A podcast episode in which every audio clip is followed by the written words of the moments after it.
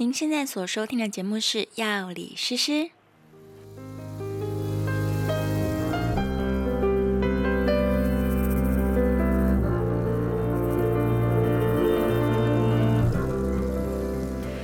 Hello，大家好，我是诗诗，好久不见啦！你今天的心情好吗？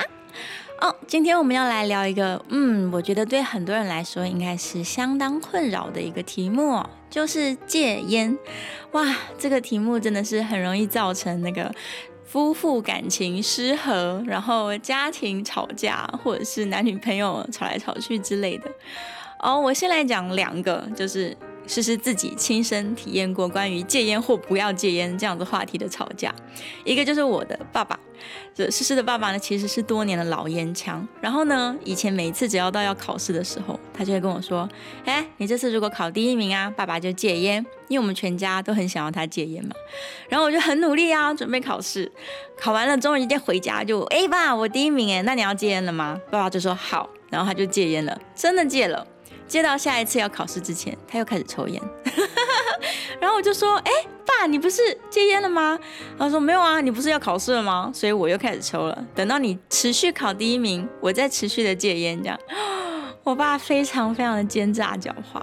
那结果最后他到底有没有戒掉烟呢？哎，他其实是在我大学毕业的时候，然后跑去纽西兰玩。那因为纽西兰的空气非常新鲜嘛，然后他在那边就。可能忽然之间觉得新鲜空气好重要，他不应该拿起香烟来这样啊，也有可能是在飞机上，因为长途飞行，他使用了尼古丁的贴片，就戒烟了耶。就是这趟旅行回来之后，我爸爸就再也不抽烟了，所以我真是太开心了，原来旅行可以戒烟。好，这是其中一个。戒烟的故事，那另外一个戒烟的故事也很酷，就是，呃，这是一对我的朋友，他们是一对夫妻档。然后呢，男生说啊，他其实每一任女朋友都会跟他吵抽烟的事情，但是唯独他的老婆这一任就是没有吵过戒烟，然后从来也不管他任何抽烟的事。然后有一天呢，他终于受不了了，他就跑去问他的老婆，当时是女朋友，还问他说：“哎，你为什么从来都不管我抽烟啊？”我在你旁边抽，或者是我躲起来抽，好像都没有差。你怎么都不管我这样？然后他老婆就跟他说：“没有啊，你爱抽就尽量抽啊，你最好得癌症早点死，这样你的遗产都是我的。”结果我朋友听到这句话，他就突然之间惊觉，就是天哪，我不应该再抽烟了。我如果再抽下去，真的得到癌症，我就没有办法陪我的老婆，或是陪我的小孩，就是活到老这样。他就突然之间把烟戒掉了。很酷吧？所以反而是，与其你每天跟他吵架，你还不如把就是恶果直接摊在他的面前，这样，然后哇，我就觉得我那个我朋友的老婆非常非常有智慧。好，以上分享两个关于戒烟的小故事，不知道你自己是不是也在这个戒烟的困扰当中？到底是戒还是不戒，或者是要不要劝诫你爱的人把这个烟瘾戒掉？因为大家都知道抽烟很可能会致癌嘛。所以我觉得，在很多的伴侣关系或者家庭关系当中，这一题都非常非常的困难。好，那接下来就让我们开始今天的主题吧。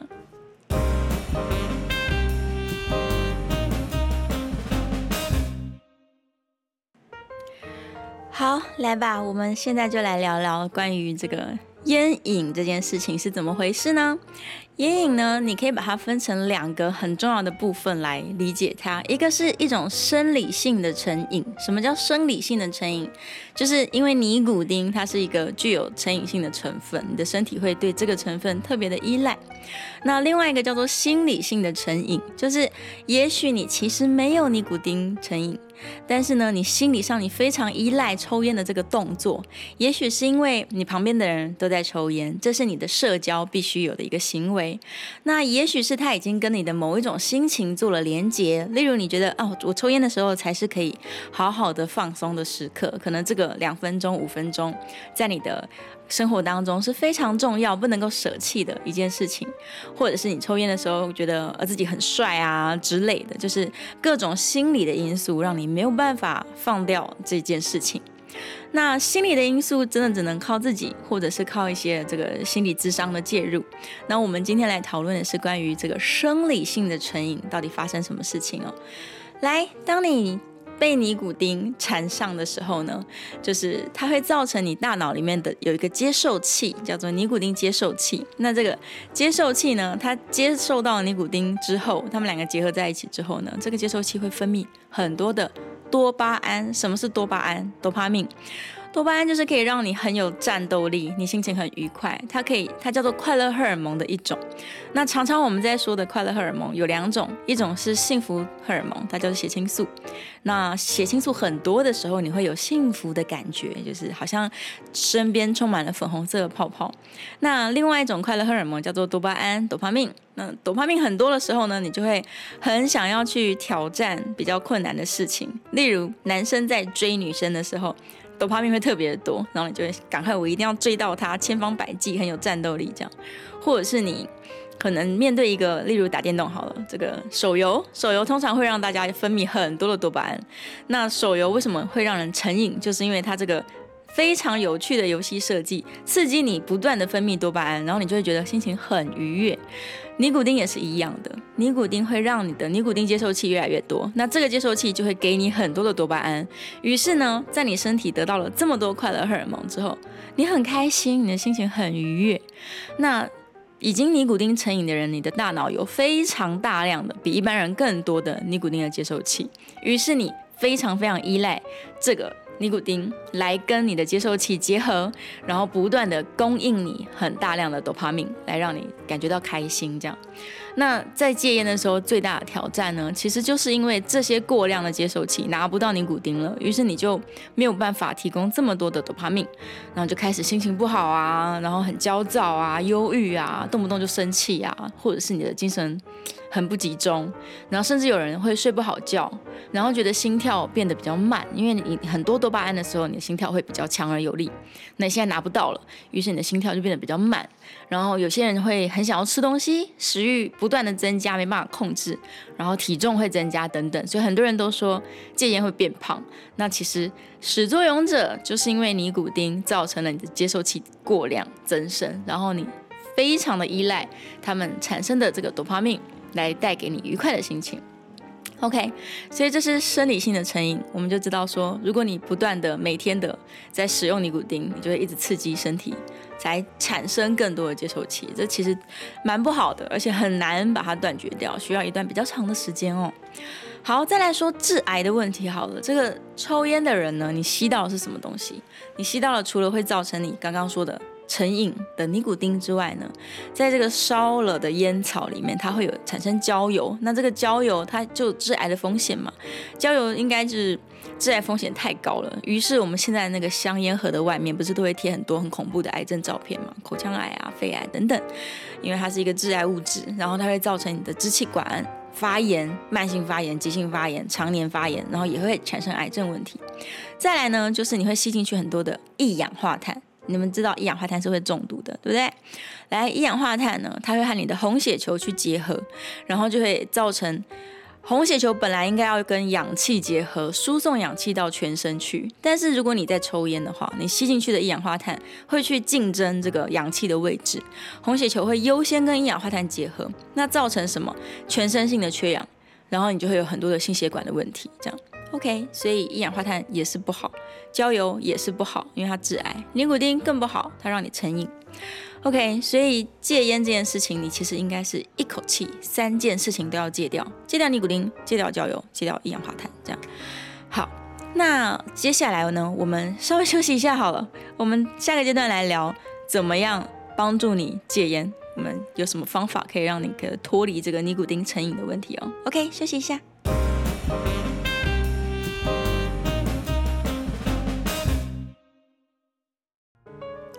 Hello，欢迎回来。好，再来我们要来讲严肃的、困难的话题了。没有那么严肃啦。来，我们来聊聊看，目前这个比较主流的三个方法，可以帮助大家戒除掉生理性对于尼古丁的依赖。那是哪三个方法呢？第一个呢是药师比较常推荐大家使用的，叫做尼古丁替代疗法。那第二个呢叫做非尼古丁的替代疗法，这是使用一些处方药物，那这是需要医生来处方，然后医生来辅导大家来使用的。还有第三种方法呢，就是讨论非常非常多，这个赞成跟不赞成两派都在激战的关于电子烟。好，我们倒过来，先来讨论电子烟好了。电子烟到底有没有办法帮助戒烟呢？啊，其实有很多的问题存在这个当中。电子烟简单来讲，它就是一个加热器。那在加热器当中放进了烟油，那烟油里面呢，可能可以含有尼古丁，可能不含有尼古。如果你的烟油当中含有尼古丁，那它是要列入管制的，它是需要药品查验登记的，它就被视为是药品。所以当然这个使用上非常困难，就是有没有办法合口合法进口都是一个问题。好，那假如没有放尼古丁，你只有烟油的话，这个烟油的品质呢，其实来源又非常的混乱，然后也没有在管控，所以你也不知道你到底拿到的是好烟油还是恐怖烟油。那经过了加热之后，你吸进去的到底有没有办法？致癌，这个非常非常困难去逐一做检测，所以这个目前没有什么定论。那但是呢，国际间有大型的研究哦，他曾经去研究过，说假如他们使用了电子烟，那这个电子烟里面是有放尼古丁的，然后再来使用行为治疗，其实是蛮有机会可以帮助大家戒掉烟瘾。那如果不能够戒掉烟瘾，至少他也可以戒掉这个使用呃传统烟草的习惯。所以，它作为一个这个戒烟的中途，呃，替代方式的话，我觉得是蛮有机会的。但重点还是你的决心了。如果你没有决心，你只是觉得说啊，我从抽传统纸烟改为就是使用电子烟，那我的电子烟的这个烟油，我又不知道是哪来的。那老实说呢，如果你的电子烟不含尼古丁，那恭喜你可以帮助自己戒掉尼古丁的成瘾。但是呢，关于这个焦油变成烟油燃烧过后的东西，这个致癌性有没有下降，我们实在是没有办法确认哦。所以，呃，有没有更健康？不知道，不知道。OK，所以电子烟目前还是激烈的辩论当中哦，它只是走在一个这个法律的灰色地带里面。好，再来，我们来聊这个非尼古丁替代疗法。就是医生处方怎么帮助你这样，医生其实手上是有一些药品哦，它是可以来帮助大家这个。戒烟的，然后也不是使用尼古丁，它是使用真的是使用药物。那这两种药物呢，其实也都会有一些副作用，但没有那么多啦。就是其中一种医生常用的这个戒烟的替代疗法的药物呢，叫做 Varenicline。它常见的副作用就是是有一些这个打嗝啊、胃胀反胃啊等等，就是胃的不舒服。那每天使用一次的时候，你就是吃饭之后吃的很大量的一餐，就如果你的午餐吃最多，那你就午餐之后，然后配上一大杯开水来一起使用，就比较可以避免这个反胃的事情。但是要注意，就是有报告显示，有一些人使用了这个 Varenicline 之后，他可能会增加自杀的风险。然后如果有忧郁症或是有精神疾病的人呢，我们尽量是要小心或是避免去使用它。那医生在这个呃处方给病患使用之后呢，也会要一直追踪，就是小心他情绪的一些变化。这样，那有另外一个呢，医生常常用来就是帮助患者戒烟的成分叫做 Bupropion。那 Bupropion 它常见的副作用是头痛或者是睡不着觉这样，然后很少千分之一的几率会出现过敏或者是癫痫的副作用这样。那如果有在使用 Bupropion 的话呢，这个期间在你的使用戒烟的药物期间是不要喝酒的。要不然有可能会诱发癫痫的发作，这样 OK。所以如果你是使用这个非尼古丁的替代疗法，一定要在医生的监控之下，妥善的去使用它，也不要任意的，就是把它停掉，或者是不回诊等等的。所以 OK，如果你选择的是这个，那就一定要听医生的话，然后乖乖把它吃完。OK，好，再来，我有点口渴，我们先休息一下，等一下来聊今天的重头戏，就是尼古丁替代疗法。